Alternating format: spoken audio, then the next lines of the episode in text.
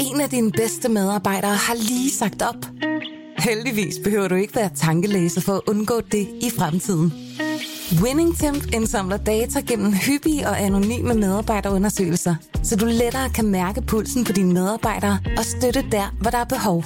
Kunder som Alfa Laval, Orkla og Volvo bruger allerede WinningTemp og ser, at det øger trivsel, reducerer turnover og hjælper med at fastholde talenter. Få gratis gennemgang allerede i dag på winningtemp.com.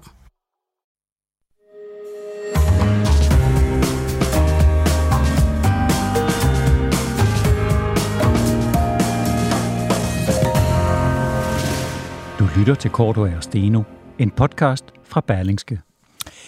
I morgen er det et år siden Putin invaderede Ukraine. Det kommer selvfølgelig til at sætte sit præg på dagens program, hvor vi dog også skal beskæftige os med faktisk den ret bedrøvelige forfatning, det borgerlige Danmark befinder sig i. Danmark Ja, og så er det, skal vi lige snakke om noget andet også, men øh, fordi Danmark er et af de få lande, som har en såkaldt strategisk partnerskabsaftale med Kina, som øh, er helt tilbage fra 2008 og blev indgået af få regeringen. Den skulle munde ud i et øh, omfattende samarbejde om forskning og uddannelse og klima, øh, men øh, men også et samarbejde mellem Forsvarsakademiet og et kinesisk militæruniversitet. Nu mener udenrigsminister Lars Løkke, at tiden er kommet til en fornyelse af aftalen. Men Thomas Roden, øh, som er afgående formand for dansk, det danske Kina-kritiske selskab, han er ikke begejstret. Roden kommer på besøg til sidst i den her første time. Velkommen, mit navn er Torben Sten. Og jeg hedder Jarl Cordova, og øh, om godt 20 minutters tid, der får vi besøg af Emil Hilton Sakhav. Og han er kirkehistoriker øh, fra Lunds Universitet. I en øh, kronik i Kristelig Dagblad, der slår han til lyd for, at øh, danske politikere, de bør stoppe alt samarbejde med den russiske ortodoxe kirke i Danmark. Øh, og så skal vi øh, tage fat i øh, ugens Bamsesnak, men øh, det bliver altså først i, øh, i næste time. Men I lytter er naturligvis som sædvanligt øh, meget velkommen til at kommentere, stille spørgsmål og i øvrigt nominere kandidater til ugens fidusbamse. Og det gør I som sædvanligt ved at skrive til os på vores Facebook-side, Cordova og Steno. Nu skal vi så byde velkommen til dagens øh, første gæst, og det er øh, tidligere indrigs- og økonomiminister Simon Emil Amnisbøl. Og øh, hvad skal vi sige, i både din og vores storhedstid, der var du en af de hyppige gæster i det her program. Det var dengang, du virkelig var noget med musikken. Det er du ikke mere. Hvad mener du? Han er jo, han er jo vært på Radio 4. Jo, jo, jo, jo, jo. Men, øh, eller 24-7 hedder det jo. Men øh, du er selvfølgelig, fordi at øh, du var en absolut fremtrædende politiker i Liberal Alliance øh, før og øh, mens I var i øh, regering. Og nu er du udkommet med denne her meget omtalte bog, Insider, der handler om, altså, og den har simpelthen undertitlen øh, fire år med lykke, og det er ikke med Y, men med øh, L-Ø-K-K-E. Nå, og ja. det er ikke fire lykkelige år. Det, øh, nu har jeg læst øh, den her bog, og jeg vil sige, det er en meget, meget, meget underholdende bog. Og øh, dine retoriske evner som taler, de øh, slår også igennem på papir. Altså, det, er, det er godt skrevet, og øh, man er virkelig godt med øh, i alle øh, scenerne, ikke? Men øh, jeg kan ikke lade være med at tænke på, altså de flere af de centrale skikkelser i bogen, det er Anders Samuels, det er Christian Thulesen Dahl, Christian Jensen, Claus Hjort, der selv, I spiller ingen rolle i politik i dag. Og, øh, og, og det vi får et indblik i her, det er vel simpelthen grunden til, øh, og, øh, altså hvorfor at det borgerlige Danmark simpelthen er brudt fuldstændig sammen. Jamen det er øh, både grunden til og symptomer på, hvorfor det borgerlige Danmark brød sammen. Fordi min analyse er, og den er vel ikke øh, særlig unik, men det er, at det borgerlige Danmark for alvor jo bryder sammen i den her valgperiode fra 2015 til 2019. Og det gør den jo i et, i et øh, dysfunktionelt samspil, især mellem øh, Liberal Alliance Dansk Folkeparti, til dels også Venstre, de konservative spiller ikke så stor en rolle, udover måske at være den udløsende faktor til, at, øh, at DF og LA øh, bliver for overmodige med hele diskussionen om landbrugspakken, hvor vi jo kalder Lykkes Bluff, eller de kalder Lykkes Bluff, da han siger, gør Det hele er sagen... det, der ender med, at, øh, hvad hedder hun, Eva Kjær Hansen bliver Jamen, det, er ikke det, gået det er ikke det vigtige. Det vigtige er, at Lykke gør det til et kabinetsspørgsmål. DF og LA i form af Christian Tusinddal og mig selv hjælper med at gennembanke Søren Pape i fem dage i streg, og da det så hele er overstået, og Pape alligevel efter målstregen siger, ej, jeg vil alligevel ikke øh, øh, øh, øh, trække mit mistidsvotum tilbage, så siger Lykke, nå okay, og så skifter han bare Eva Kjær ud. Men- Og det er jo der, at Christian Tusinddal og jeg begge to får den erkendelse, partierne DF og LA får erkendelsen, Lykke vil, i modsætning til hvad han havde sagt i et interview, være statsminister for enhver pris. Men Simon Emil, når jeg læser den her bog, så er, kan jeg ikke lade være med at, at tænke på, jamen altså, øh, i virkeligheden er det jo alle sammen politikere, øh, toppolitikere, som øh, er valgt, og som burde have det som øh, deres øh, øverste prioritet, og, og, og føre en øh, fornuftig, altså en, og prøve at finde en politik og en vej for øh, Danmark. Og så skal jeg lade undlade at anmelde dig selv, men jeg vil sige, det der, det der er... Jeg prøver ikke at spare mig Nej, selv i men, men, men, men det, Det det, det, det, det, det bliver for, for, for mærkeligt, ikke? Men man må sige, hold da kæft, nogle smålige idioter, øh, som, som, som, når man ser, hvordan Anders Samuelsen, Christian Thulesen Dahl øh, bliver fremstillet i den her bog, man siger, det her, det handler ikke om, om at, at, at, at, øh, skabe øh, et, et bedre Danmark, eller et borgerligt Danmark. Det handler om at, at bekrige hinanden. Man kan jo sige, at øh, når der er magt på spil, så vil folk gøre rigtig meget øh, for at få del i den magt. Der er ikke nogen, der afgiver det frivilligt. Man kan sige, at det, der er dysfunktionelt i den her periode, det er jo, at i princippet burde der være en alliance bag magten, som er de fire partier, der til sammen har opnået 90 mandater ved Folketingsvalget i 15. Øhm, det starter med en regeringsdeltagelse, hvor mit indtryk er, at øh, jo i virkeligheden ikke ønsker at dele magten med nogen. Jeg ved ikke, om DF ville have den. Det tror jeg faktisk heller ikke, de ville. De var for bange for at, at komme for tæt på der, hvor det rigtigt var. Vi var jo helt øh, syge, Anders Samuelsen og jeg, for at komme i regering allerede i 15. Og jeg mener jo, det er en af de underbelyste fejl fra vores side, fordi alle kender jo fejlene fra topskatteforhandlinger osv. Men en af de underbelyste fejl, det er, at vi alt for hurtigt accepterede, at Lykke sagde, nej, nej, I kan ikke komme med i regeringen. Jeg tror, vi skulle have været, der skulle vi faktisk have været mere stedige. Det er et af de få steder, vi burde have været mere vedholdende, end vi var. Og have sagt, okay, så kan Thorning få lov til at være fungerende statsminister i en uge, eller en måned, eller et halvt år.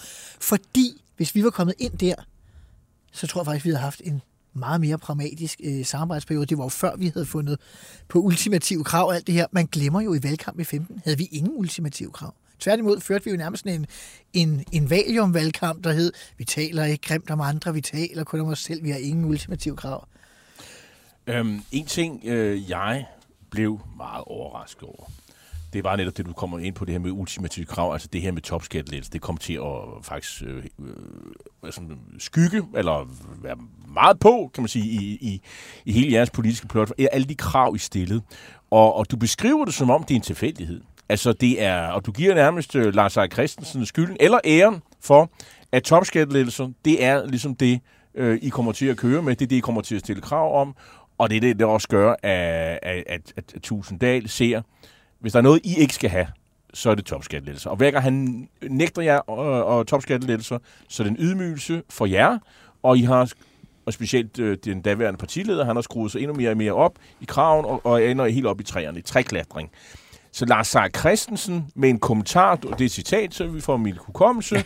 Øh, jeg har øh, skulle ikke smidt 10-15 millioner kroner i, øh, i Liberal Alliance, for at, at, at, vi, at, vi, at vi skal øh, kræve øh, bundskatten øh, sænket. Er det her... Kan du uddybe det her? Er det, er det, er det simpelthen øh, en, en rigmand, der er med, med sine krav øh, får dig til at kendre nærmest fra, folk, øh, fra første fløjt? Ej, sådan ser jeg det faktisk ikke helt. Jeg prøver også at beskrive det i bogen, beklager, hvis det ikke er, er lykkedes til fulde. Øh, altså, han siger det jo som en vidighed. Vi griner af det. Øh, Det er en vidighed, det her. Det er en vidighed, ikke? men det bliver jo taget ned på en anden måde, gør det ikke? Mm, nej, man kan sige, det der sker, det er, at øh, der er jo to ting. Anders og jeg vil i regering. Det kan vi ikke få lov til. Mm. Hvis vi ikke kan komme i regering, så er vi jo nødt til på en eller anden måde at vise, hvad betyder det, at LA er en del af det her flertal, og det er ikke bare en gentagelse af VKO fra 1 til 11. Mm. Der er vi jo nødt til at finde noget politik, og man kan sige, at Lars' øh, udsagn er jo mere sådan en vittig måde at sige på, den pointe, at vi er jo nødt til at finde noget, som adskiller os. Hvis vi kommer med bundskatten, som de ville kunne gennemføre lettelser af uden os, så betyder det jo ikke noget, vi har været her. Øhm, så vi prøver jo at finde ud af, hvad er det, vi, øh, vi kan. Og som jeg også prøver at beskrive på, det er jo meget langsomt i starten i virkeligheden. Det sådan udvikler sig ikke. Det er sådan lidt tilfældigt, det lige øh, bliver det. Øh, der er et møde øh, inde på Christiansborg, som jeg faktisk ikke engang selv deltager i. Jeg beskriver også, at jeg går tur med gravhunden og skynder mig hjem i bad, hvor man begynder at tale, nå, det kunne godt være, være topskat, der sig altså ikke til stede, bare lige for at understrege det. Øh, men langsomt, men sikkert, så får vi ligesom talt os ind i, når man okay, så kan vi stille det her krav. Og vores forventning på det tidspunkt er sådan set bare, at Venstre-regeringen spiller ud med, at topskatten skal nedsænkes med de her 5 procentpoint, og så kan vi forhandle et eller andet kompromis. Det er jo faktisk først i august 16, at vi fortæller os op i, at vi også skal have 5% på topskatten. Altså året efter? Ja, året efter. Øh, mere end et år efter. Og, og der i 16 går det virkelig stærkt, og pludselig bliver det, hvis vi ikke får det, så skal der ikke nogen venstre regering. Ikke? Altså, øh, så det udvikler sig på sådan en måde, og det virker jo, jeg kan godt forstå, at folk de siger, at øh, hvad fanden foregår der?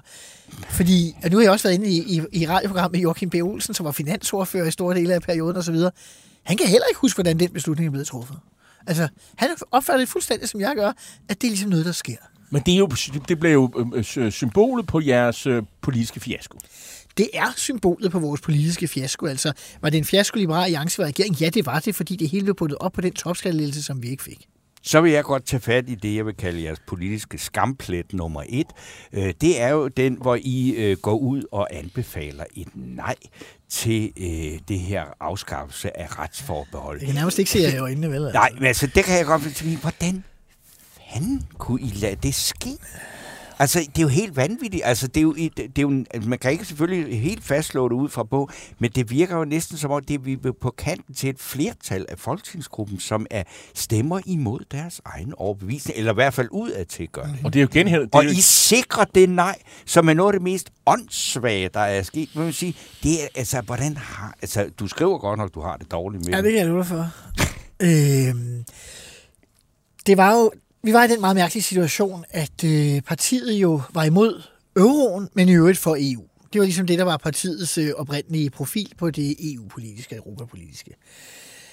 Efter valget i 11, så øh, har øh, Anders og jeg den situation, at der faktisk ikke rigtig er et flertal i Folketingsgruppen for at ville øh, komme af øh, med nogle af forbeholdene. Vi vurderede fejlagtigt, at forsvarsforbeholdet ville komme til afstemning for retsforbeholdet, og dengang, det snakkede man meget om, det kan I gå tilbage og se, at det snakkede man faktisk meget om, at man ville gøre på det tidspunkt. Så derfor så lavede vi øh, det lidt mærkelige kompromis i gruppen. Vi går fortsat ind for at afskaffe forsvarsforbeholdet, og til gengæld går vi ind for at beholde retsforbeholdet. Så tænkte vi i vores lidt øh, både naive og kyniske tilgang til det, så kan vi sgu altid ændre partiets politik på retsforbeholdet, når vi har fået afskaffet forsvarsforbeholdet det begynder også at nærme sig, og vi er jo ikke dummere end som så, så vi kan jo godt øh, høre på jungletrummerne, at nu kommer der snart den her folkeafstemning. Det er Torning-regeringen jo, der laver en aftale omkring det. Lars Lykke, han har inden da som oppositionsleder fået os med i nogle vækstforhandlinger, hvor vi nedsatte, hvad hedder sådan noget, øh, selskabsskatten og andre til gode ting. Han har prøvet at få os i nogle skatteforhandlinger, som vi ikke vil være med til, fordi vi jo ikke ville have smusset fingrene på personskat øh, øh, i, i småtingsafdelingen. Og så spørger vi ham simpelthen, kan du sørge for at få os med i den her aftale, så vi kan komme til at være i en position, hvor vi kan anbefale jer? Det siger han ja til. Det vil han gerne. Øh, men det glemmer han. Eller han gør det i hvert fald ikke. For vi hører aldrig fra ham, øh, da pludselig aftalen den skal holdes. Om du kan jo ikke tørre jeg, måske, det, jeg, det gør jeg sådan set heller ikke. Jeg fortæller bare, hvordan det foregik. Så kommer det ud, der skal være den der folkeafstemning. Hele vores bagland, som jo ved, at partiet går ind for et øh, nej, de starter jo allerede krigen for det her nej, og der er vi jo et sted of point of no return. Vi skulle måske have givet det mere opmærksomhed, været mere efter øh, at sikre os det. Vi mm. troede faktisk, vi havde gjort det. Men du skriver faktisk også her, at Lars Seier Christensen, øh, som er kendt EU-modstander, det kan lige hilse at sige, øh, han, han også spiller en rolle i, øh, i opinionen i øh, partiet. Øh, han har kommet med de der, jeg ved, han siger selv, det var 10-15 millioner kroner, han havde smidt i jer. Øh, så her har vi rigmanden igen. Nej, det har vi ikke. Det har ingen betydning for det her. Det har ingen betydning for, ingen for holdning. For, det, det synes jeg, det fremgår af, Nej, det gør det ikke. bogen. Øh, altså, han også har en, en holdning, og det også præger... Han har en holdning, og det fremgår af bogen, at det har en betydning i forhold til diskussionen om øh, valgforbundet i 2014 øh, til Europaparlamentet. Hvor vi jo ender med i modsætning til gangen før og gangen efter, ikke at være i valgforbund med Venstre og Konservative, men være uden for valgforbund, fordi der er en kæmpe diskussion, om man skal gå med DF og måske nogens gode ven Morten Messerschmidt, og, øh, og så, øh, så VK. Men det er, jo, det er jo jer, der... Men du er i hvert fald enig i det, skriver du så meget eksplicit, at øh, det, det, det er simpelthen jer, og det, der foregår i Liberal Alliance, der gør, at vi får et nej til 2015. Det tror jeg, fordi hvis man ser på de meningsmålinger, der var ikke så mange, øh, der var adgang til, men dem, der var, de sagde, inden folkeafstemningens udskrivelse, var der et massivt flertal af vores vælgere, nogen øh, helt omkring 90 procent af vores vælgere, der sagde, at de ville stemme øh, ja til en afskaffelse. Og når det kommer til stykket, de to målinger, der er lavet, de siger øh, henholdsvis, at det er 50-50, og den anden, at det er et kæmpe nej. Så, øh, så ja, det har desværre haft en, øh, en, en, en stor effekt i forhold til det, og det er måske noget af det, jeg er allermest ærgerlig over i min øh, 10 år i Alliance, det må jeg sige. Simon Emil, øh, der er en lytter, der hedder Ola Overgaard Nielsen. Det er ikke lige frem et spørgsmål, men du kan jo svare ja eller nej til det. Han skriver, LA's største dumheder, der er jo sådan en del at vælge imellem, kan man sige, var at sige nej til Lykkes tilbud om at hæve topskattegræsen til en million, med den begrundelse, at så kom man aldrig af med den. Øh, det var gået igennem på det tidspunkt, da DF endnu ikke havde sat sig helt på tværs. Det var utroligt dumt. Har han ret i det? Jeg ved ikke, om vi var kommet helt op på en million, men jeg tror, at han har ret i, at, det, at vi var kommet igennem med at få hævet topskattegrænsen betragteligt. Øh, man kan jo sige, at det er jo sådan en evig diskussion mellem øh, folk, der øh, er modstandere af topskatten. Det er jo dybest set, skal man prøve at få så mange ud af topskatten ved at hæve grænsen, med risiko for, at man så ender der, hvor vi er ved at ende nu med SVM-regeringen, at man i virkeligheden bare får en top-top-skat eller en form for millionærskat, som man så aldrig kan komme af med, fordi vi jo alle sammen kan sidde og have ondt i røven over folk, der tjener over en million eller to og en halv million, eller hvad ved jeg, fordi det rammer ikke de fleste af os. Det er en super velskrevet bog, og jeg synes, at alle, der interesserer sig for politik, og specielt Liberale Alliance, de her år, skal læse den. Øhm, og, og tillykke med de forløbe ret pæne anmeldelser. Tak. Øhm, der er en ting, som øh, interesserer Torben og jeg, fordi vi var ansat på den radiostation, der hed Radio 24 Ja, jeg er jo kun på den, der hedder 24 Ja, og det er jo sådan ja. et, øh, øh, nogen siger, det er et kopiprodukt, men nu er vi jo i, i, Ej, det er det nu er vi jo i, i det berlingske officin, så vi synes jo også, det er en fremragende øh, kanal. Men øh, du skriver, øh, at øh, din daværende partifæle, kulturminister Mette Bock, hun truer DF med, at der ikke skal være noget medieforlig uden de geografiske krav til radiostationen. Men uden medieforlig ingen licensnedsættelse. Skulle DF virkelig ville ofre en stor besparelse på DR på grund af uenigheder om placeringen af radioproduktionen? Næppe. Du skriver her, sådan læser jeg det på side øh, 259, at Mette Bock simpelthen øh, skulle have kaldt Tusinddals bluff. Tager jeg fejl? Nej. Tak for det. Det var... Øh, ja, det var sådan set bare det, jeg havde her af spørgsmål. Så har vi så, også fået det ja, øh, en, en, anden ting, på en, anden, en anden ting, jeg, kunne, øh, en, jeg synes var lidt morsom. Nu læste jeg Arne Hardis anmeldelse. Øhm, så jeg ved, du også har læst. Og, og han, han øh, bemærker jo, at sådan halveringstiden på, øh, sådan, at, man, at man er sådan lojal over for det, man har oplevet, den, øh, den sådan falder ret kraftigt og sådan noget. Og der er også nogle lytter, der synes, at, at det ikke lidt tidligt, at komme ud øh, og, og, og sådan fortæller og sådan kiss and tell om, øh, hvad man ligesom har oplevet her. Skulle du ikke have ventet lidt med den bog, eller hvad? Jeg ved ikke, om det er... Er det lojalt over for dine tidligere kolleger og ministerkolleger? Synes det kan man jo altid diskutere. Altså, jeg har jo, som øh, du selv var inde på, øh, tidligere et program på øh, 24 der hedder Ministertid, hvor jeg interviewer forhenværende minister. Jeg tror, jeg har læst øh, flere ministerbiografier end, øh, end gennemsnittet, for nu at sige det sådan. Øhm, så der er jo altid nogle øh, indiskationer. Jeg får også de fleste af mine gæster til at komme med nogen, øh, og der er jo mange af de her historier, der jo løbende er blevet bekræftet, også i de øh, udsendelser. Øhm, mit liv er jo bare vendt på hovedet aldersmæssigt. Ikke? Jeg er blevet valgt alt for tidligt til Folketinget og blevet pensionist for politik i, sådan her i midten af 40'erne, og nu er jeg så blevet småbørnsfar. Øh, man må jo skrive, jeg synes, man kan kun skrive den slags bøger, når man er forhenværende. Mm. Og jeg er jo forhenværende. Jeg har ikke nogen ambition om at vende tilbage til politik. Øh, jeg har øh, synes, at det var relevant at skrive, især fordi bogen jo handler om der, hvor borgerligheden er i dag, og de problemer, borgerligheden har nu.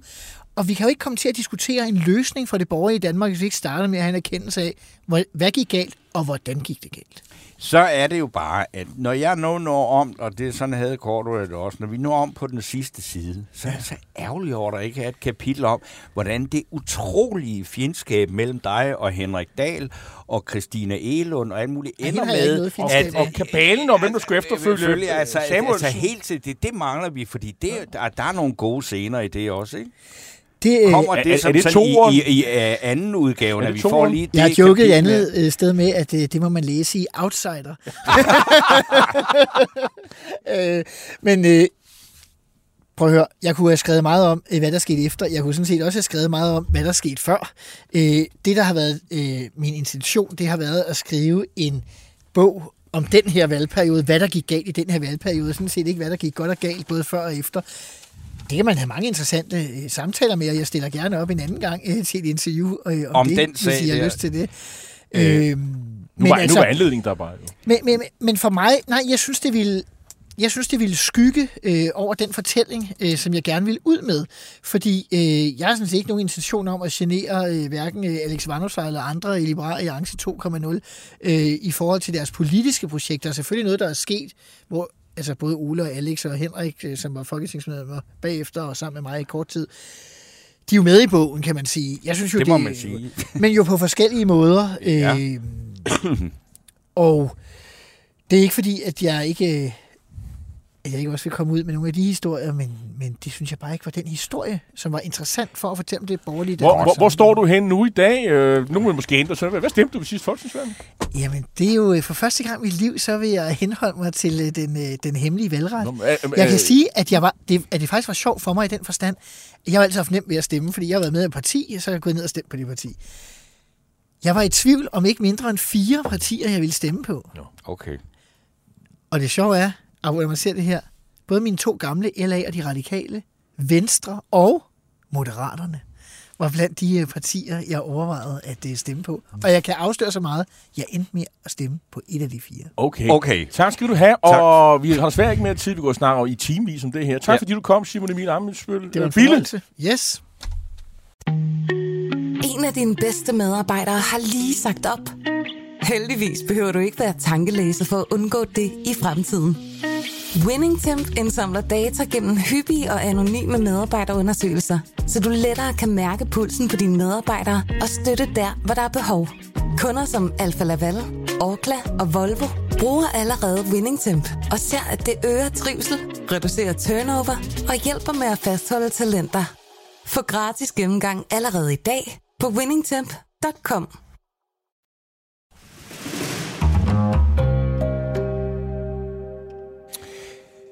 Det kunne vi have talt rigtigt. Ja, det kunne vi også, øh, men, men som, som øh, en øh, lytter, Morten Jørgensen, øh, så skriver, køb bogen, hør musikken og se filmen. Gab. Ja. Øh, og derfor er det nok meget godt, at vi ikke taler videre, i hvert fald hvis vi skal holde på øh, Men øh, Morten Jørgensen. Den danske stat bør afbryde et hvert samarbejde med den russiske ortodoxe kirke her i Danmark. De har jo en kirke inde i Bredgade i København, øh, til de der nøgløjkubler blandt andet. Hvis Den er meget syg. Og, øh, og synspunktet, det er øh, øh, Emil Hilton Sagaus. Han er kirkehistoriker ved Lunds Universitet, det vil sige Lund i over i Skåne i Sverige.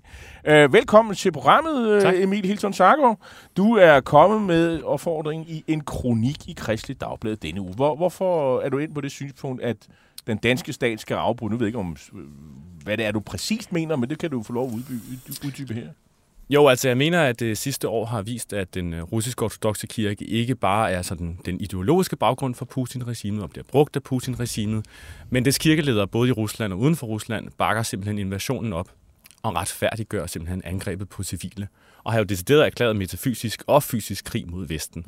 Så jeg mener, en så entydig krigserklæring ligger jo ligesom op til, bør man så ikke bryde samarbejdet?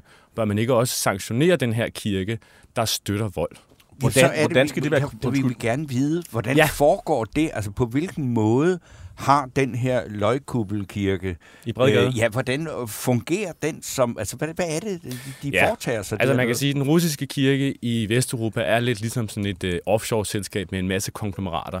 Altså, og Alexander Nevsky-kirken er en af de her mindre organisationer Altså i Bredgade. i Bredgade, ja. Øhm, og man kan sige, at de her russiske kirker i Vesteuropa kan man jo følge på to måder. Man kan følge pengene, får de penge fra Moskva, eller man kan følge det, der hedder kirkeretsligt, høre præsterne under Moskva.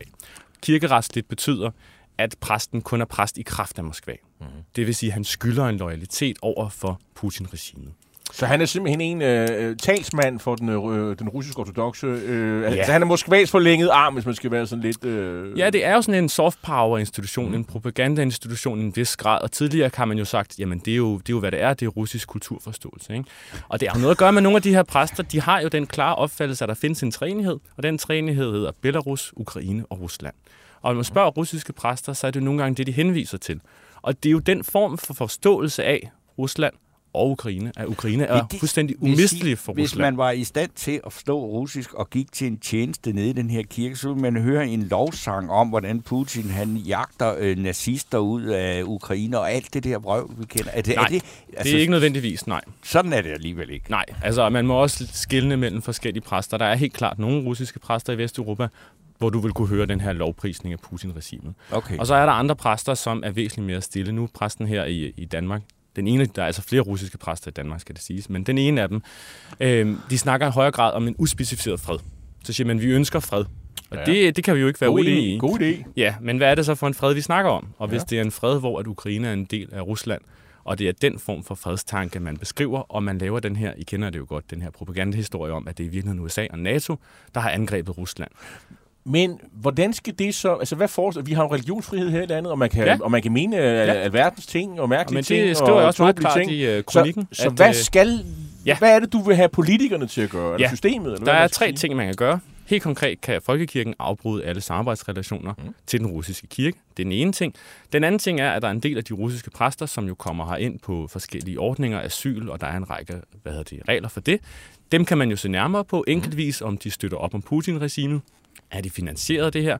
Og den sidste del handler jo om, at de her kirker er jo anerkendt af den danske stat. Det vil sige, at de modtager jo faktisk en form for øh, økonomisk støtte af den danske stat. De bliver skatteundtaget og andre ting. Så man sige, Så vi er faktisk med til at... Ja, og, og, og, på den måde minder det jo lidt om, for at dreje en parallel til nogle muslimske trosamfund ja. eller muslimske skoler. Ikke? Fordi det, det du okay. gør nu, det er, at du giver faktisk en meget præcis, øh, nærmest øh, altså henstilling til øh, det politiske Danmark om ja. Ja. at gøre de her ting. Og jeg skal så også lige sige, at øh, siden jeg læste din, der har jeg øh, været i kontakt med det politiske Danmark. Ja. Og øh, der er tre partier i regeringen, Og de har jo og, flertal. Og de har jo flertal, så det skulle jo være øh, meget nemt for dem at gøre noget. Ja. Øh, øh, og jeg har så talt blandt andet blandt mange med Kim Ås, øh, socialdemokratisk kirkeordfører. Ja. Og han var fyr og flamme, og synes at det var virkelig, virkelig, virkelig spændende, indtil han åbenbart havde været til et møde med nogle partifælder. Og så skriver han lige pludselig til mig, øh, er ikke på grund af, det er ikke på grund af, at jeg ikke må udtale mig blot, at netop denne opgave med eventuelt præster, prædikanter og andre religiøse personer, som udtaler sig på samme måde, der er skadelig for demokratiet, ligger ikke i kirkeministeriet, er blevet oplyst. Hvorefter jeg så kontakter Kasper Sand, Kær, som er øh, den, der har det her område, og så siger, nej, det er, øh, du skal tale med Kim Ås.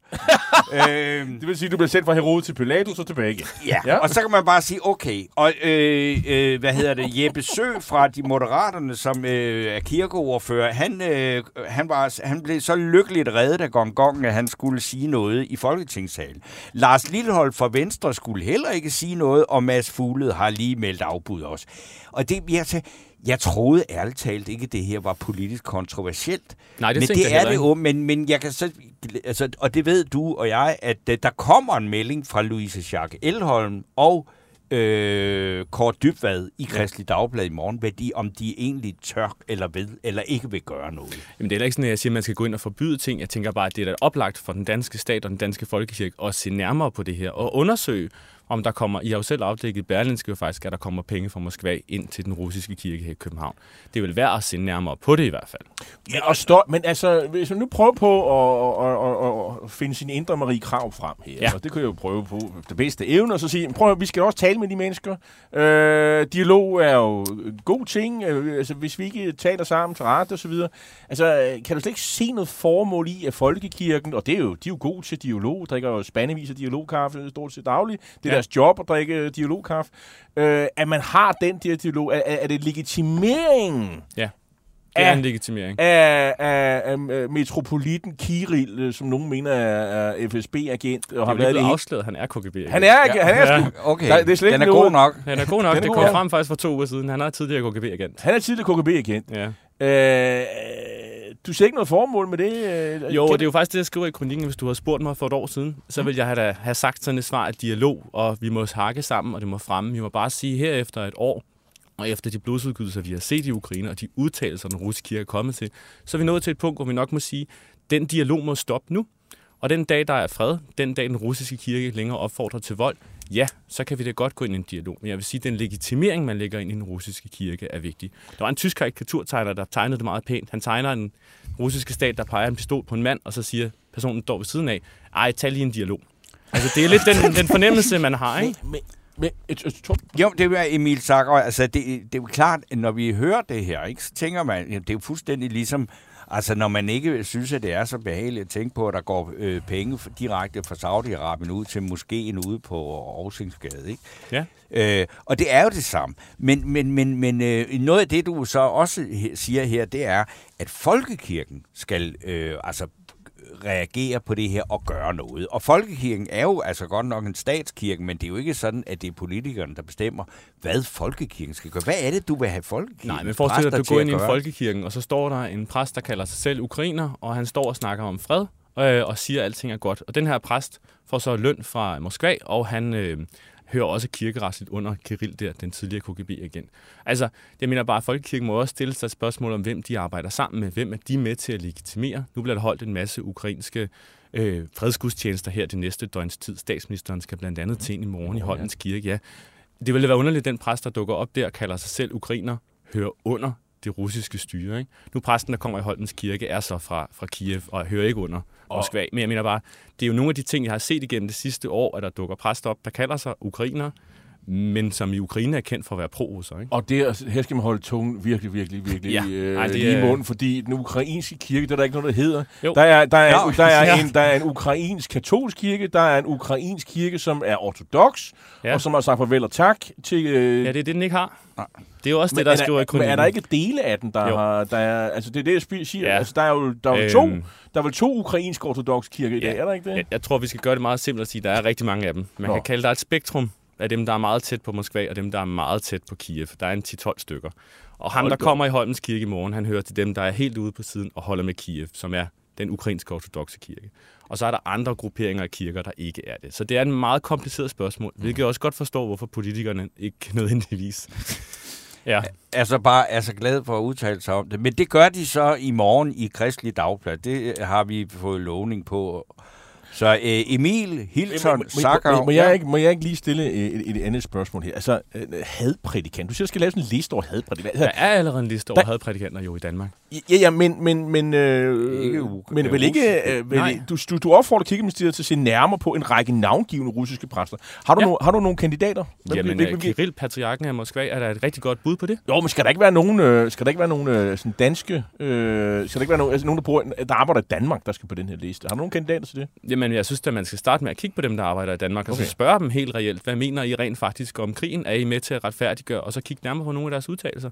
Jeg synes da ikke, det er et irrelevant spørgsmål at stille til de her præster, der kalder sig selv ukrainere, mm-hmm. men er finansieret fra Moskva. Er du ikke bange for, undskyld, øh, er, er, er du ikke bange for, at, at nogen siger, det her, det er det sædvanlige russofobi? Det, altså, det er, der har vi nu- I er efter russerne, nu er de også efter vores religiøse samfund, øh, de er efter det der kulturinstitut, øh, der har de været efter. Altså Danmark, det er, jeg kan allerede høre øh, den, øh, den russiske ambassadør sige, det her det er endnu et skridt i retning af russofobi. Hvad vil du sige til det synspunkt? Ja, men jeg, jeg forstår da godt uh, hans øh, pointe, men jeg vil da omvendt sige, hvis man retfærdiggør en voldelig angrebskrig, så vil jeg ikke anse det som russofobi. Jeg vil mere sige, hvis de ikke støtter op om vores værdier, hvorfor skal man så understøtte dem? Jeg siger jo ikke, at man skal forbyde den russiske kirke. Det er jo meget vigtigt. Det er jo ikke et forbud, jeg taler om. Men jeg kan bare ikke se nogen grund til at støtte det. Emil Hilton Sarkau, kronikør i øh, Kristelig Dagblad, og med en klar opfordring til det da- politiske Danmark om at afbryde samarbejdet med den ja. russiske ortodoxe kirke. Tusind tak, fordi du kom her. Og, og for min egen regning vil jeg sige, øh, jeg synes, det er godt, du har øh, rejst de spørgsmål. Det er på tide. Ja, det, øh, du skal have mange tak for, øh, at du også øh, tog dig tid til. Og jeg ved nemlig, at du har en meget, meget vigtig aftale, som du skal skynde dig hen til, så du får lov at gå nu. Tak fordi du kom. Det var så lidt. Selv tak.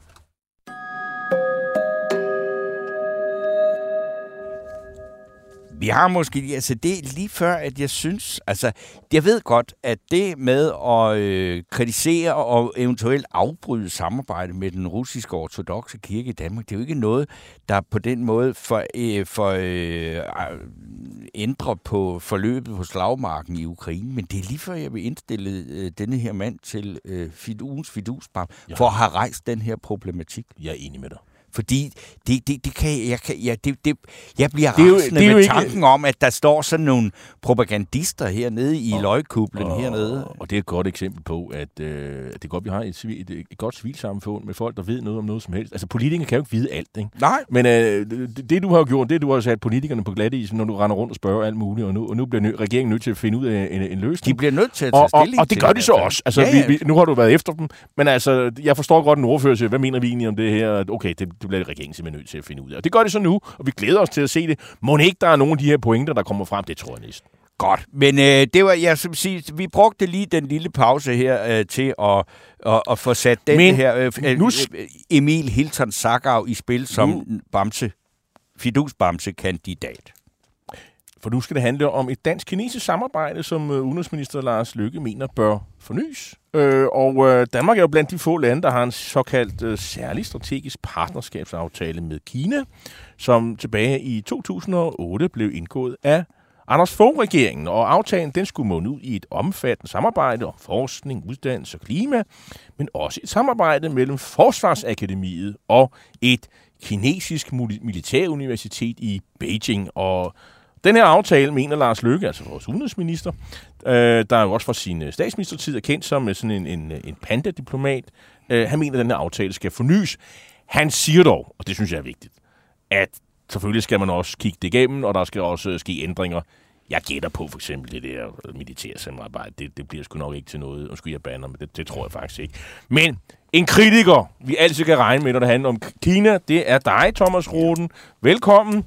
Øh, du er radikal medlem af regionsrådet her i hovedstaden. Det, skal, det er vigtigt at sige. Øh, men du er her, fordi du...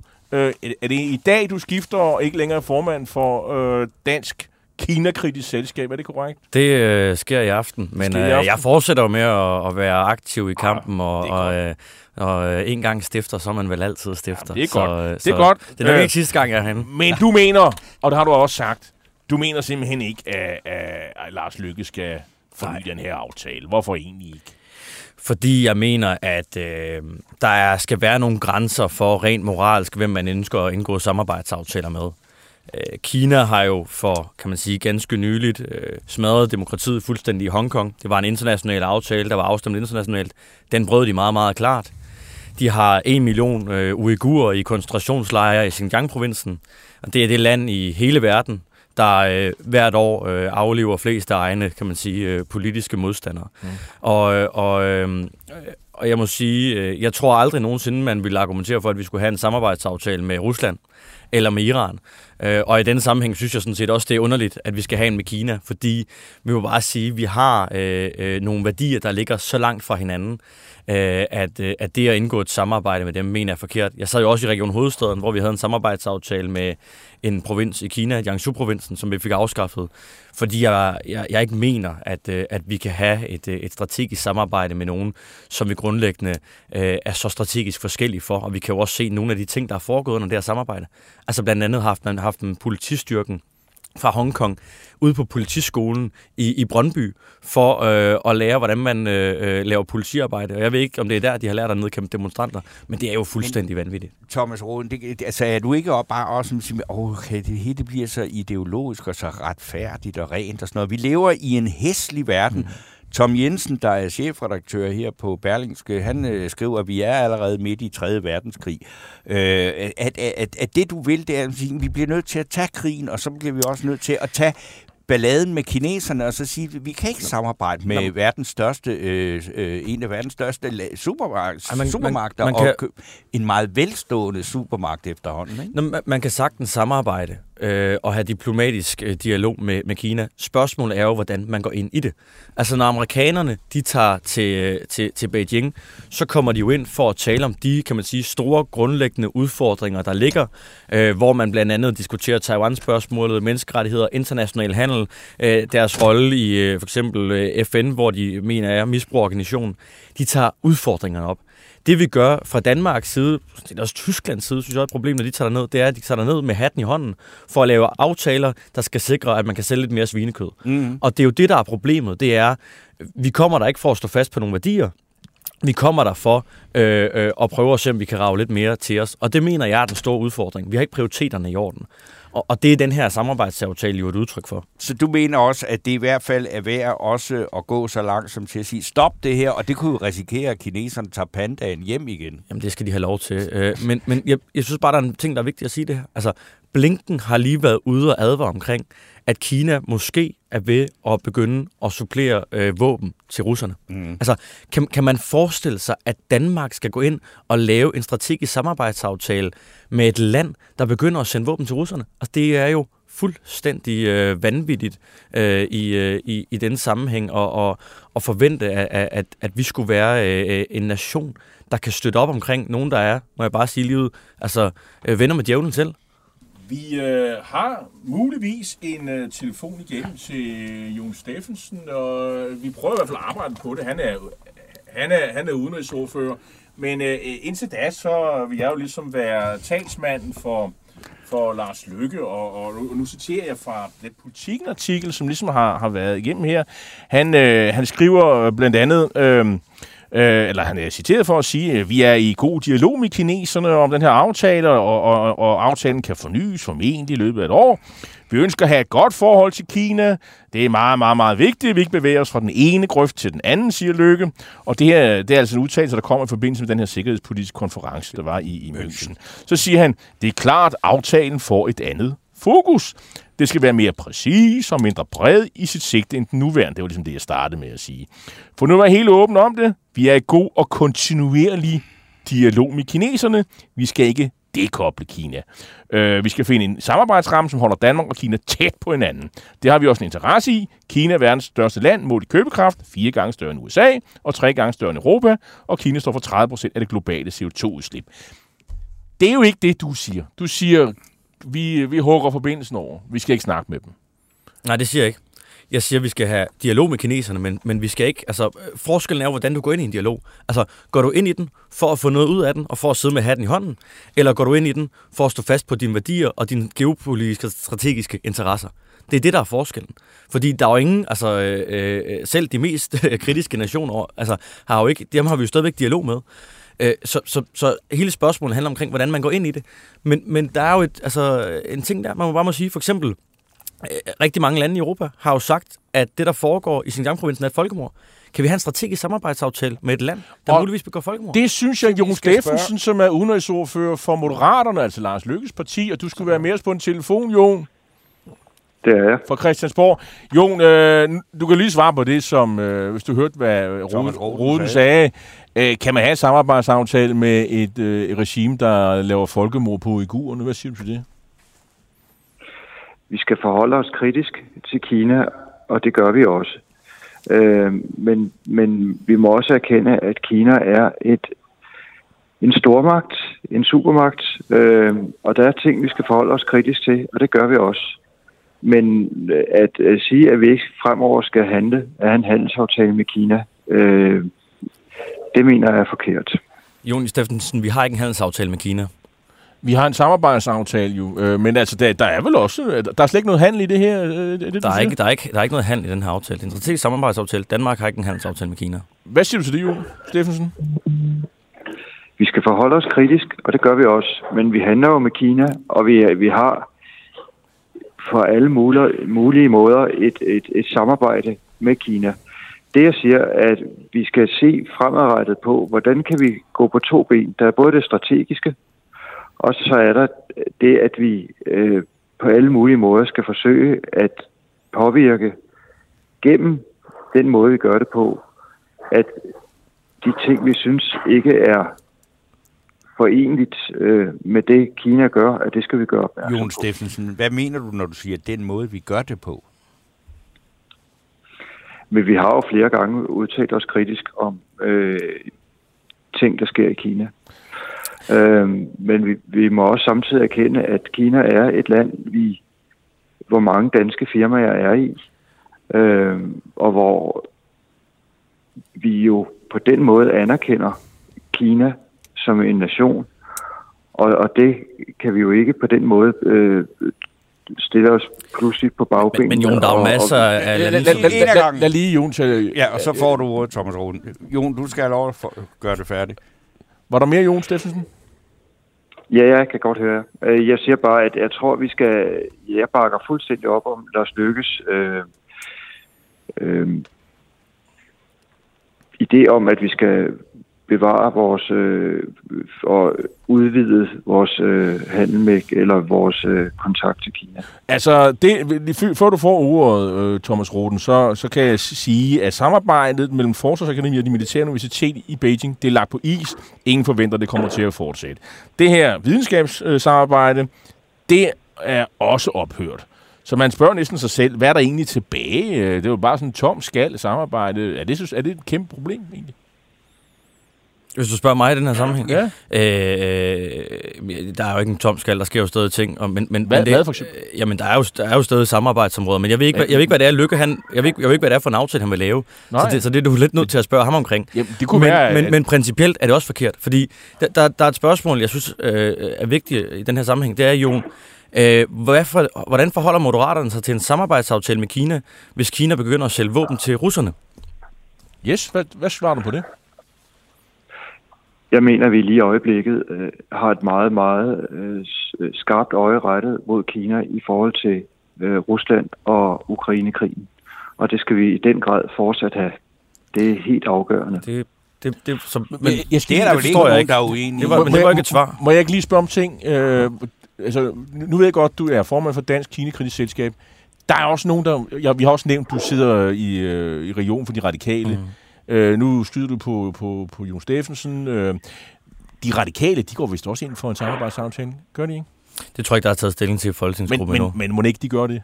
Det er jeg ikke sikker på. Det er du ikke sikker på? Nej. Okay, vi får se. Øh, ja, hvad siger du, Tom? Undskyld. Jo, men jeg, altså, med, altså den her nu, man kan godt mærke, hvordan alting øh, spidser til i forhold til det her øh, Kina. Og, så- og, og Jon Steffen, det lyder jo på, på mig sådan, nærmest som om, at du har sådan en ekosko-agtig tilgang til den her øh, konflikt.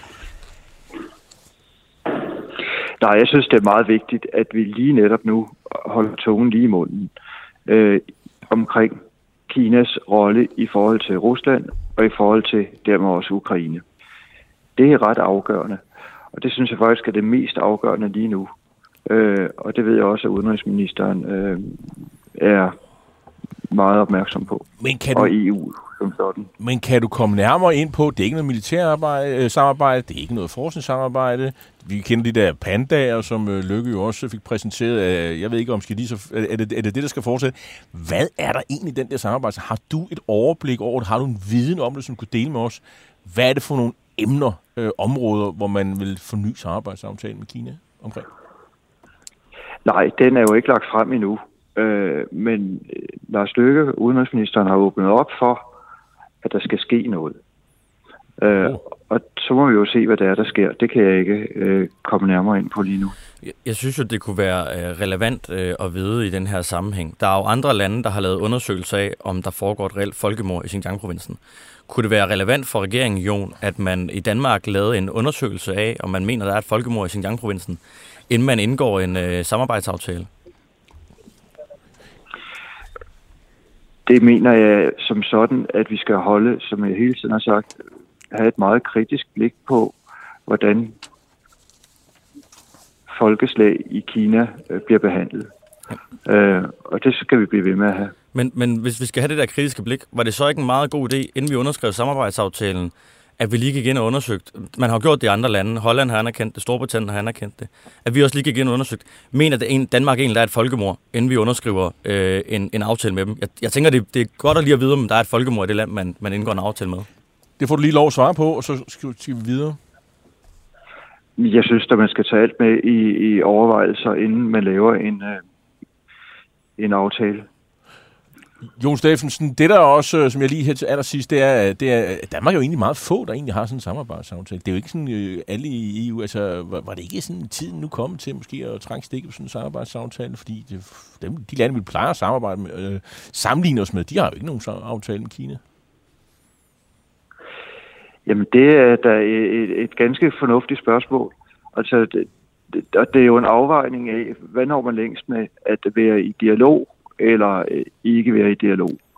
Og, og der er holdningen altså lige nu, at ved at have en samarbejdsaftale, der er man altså også bedre i stand til at have en dialog. Okay, tak skal du have. Jon Steffensen, udenrigsordfører for Moderaterne, og tak til dig, Thomas Roden, tidligere nyligt afgået formand for øh, Kina-kritisk øh, Jeg har lige et par timer endnu. selskab. Ja, okay, nå, okay, men øh, tusind tak, fordi øh, du kom. tak.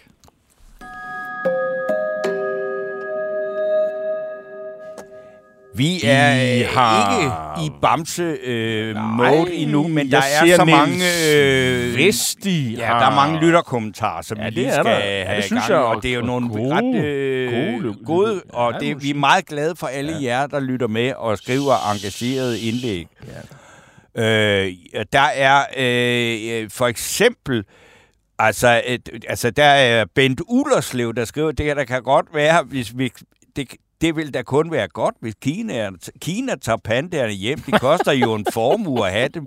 Øh, det er så ting, men, det, men okay, de trækker også mange øh, kunder til Zoologisk Have, ikke? Oh. Og øh, så er der Jens Akkergren, der skriver, det er jo ikke kun ideologi, det drejer sig også om forhold til vores strategiske samarbejdspartnere. Vi kan ende i fedtefadet, hvis vi for eksempel hvis det for eksempel det kommer frem, at danske virksomheder leverer andet harpengud, som via Kina ender i Rusland. Og øh, så er der Niels Vesti, øh, gammel liberal, øh, hvad hedder det, LA-folketingskandidat. Han svarer, skriver meget, meget enkelt, lyt til Thomas, Jon Steffensen taler jo sort. Og øh, der er, altså, så er der jo også nogen, der kommenterer på øh, vores forrige øh, indslag, det der handlede om den russiske ortodoxe mm. kirke, og der er Carsten Sandholm, der skriver, ifølge den russiske kirke i Københavns hjemmeside finansieres kirken af menigheden og forvaltes af et menighedsråd valgt blandt betalende medlemmer. Spørg menighedsrådsformanden om finansiering fra Moskva, og hvordan menigheden ser på krigen. Øh, blandt, blandt, ser på krigen. Blandt andet har kirken en hjælpelinje for ukrainske flygtninge. Øh, jeg vil sige, at det, det er jo en opfordring til et stykke arbejde, vi skal gøre, men det kan- mener jeg, det kan Carsten Sandholm jo egentlig lige, det kan du jo selv gøre. Mm. Øh, fordi jeg går ud fra, at vi nok er ude i noget, der ikke egner sig særlig godt til vores program, i det det formentlig ikke vil foregå på øh, dansk. Det var bare lige en kommentar. Så nu, jeg opsummerer, vi har Torben Steno, der indstiller øh, kirkehistoriker øh, Emil Hilton Sargav øh, for det her med, øh, med, om man skal for, afbryde forbindelsen til den russiske ortodoxe kirke i Danmark. Det er i det hele taget. Øh, og, og vi har nu også Niels øh, Vesti, øh, øh, hvad hedder det, øh, som mener, at den skal gå til... Øh, øh, Simon Emil Amitsbøl, hans tidligere partifælle, for den her insiderbog. Og så har Torben Jensen faktisk øh, i går øh, ja. skrevet, at han foreslår Bamsen til øh, medlem af Europaparlamentet for Dansk Folkeparti, Anders Vistisen, formodet til et internt opgør eller protest i eget parti. Man kan sige, det det nok handler om, det er, at han jo pludselig mener, at øh, den rigsretssag, øh, dom, som øh, Inger Støjberg fik, Ja. Øh, den øh, synes han egentlig var på sin plads, og det var fordi, man skal også på højrefløjen skal man øh, overholde loven og sådan nogle ting. Det vender vi tilbage til i anden time. Det gør Men, øh, men det er lidt nye toner fra Dansk Folkeparti, fordi de har jo stået last og bræst med Inger Støjberg Ja. i hele den her instrukssag, var som nogen kalder barnebrudssagen. Hvad siger du? Det var et andet dansk folkeparti. Det er jo, Ja, det er jo, det der, var det er jo Tusinddans, en gang med en øh, transformation. ja. Og jeg ved, at det fik jo nogen til at stejle helt vildt, men det var jo faktisk meget på Jakob Kvist og Kim Hodja Nielsens initiativ, at sidste uges fidusbamse gik til Morten Messersmith. Og jeg gik med til det, ikke fordi, at jeg på den måde støtter det politiske budskab, eller, men jeg må øh, på et eller andet plan tage hatten af for, at den nedtur, og det med at have været igennem to omgange med en retssag med Meldt og Fæld, komme ud af det, blive frikendt og sådan noget, der er altså en vis power i ham, øh, Morten Messersmith, og øh, det kan være, at, at at det, vi ser nu med det parti, han står i spidsen for, det Dansk Folkeparti,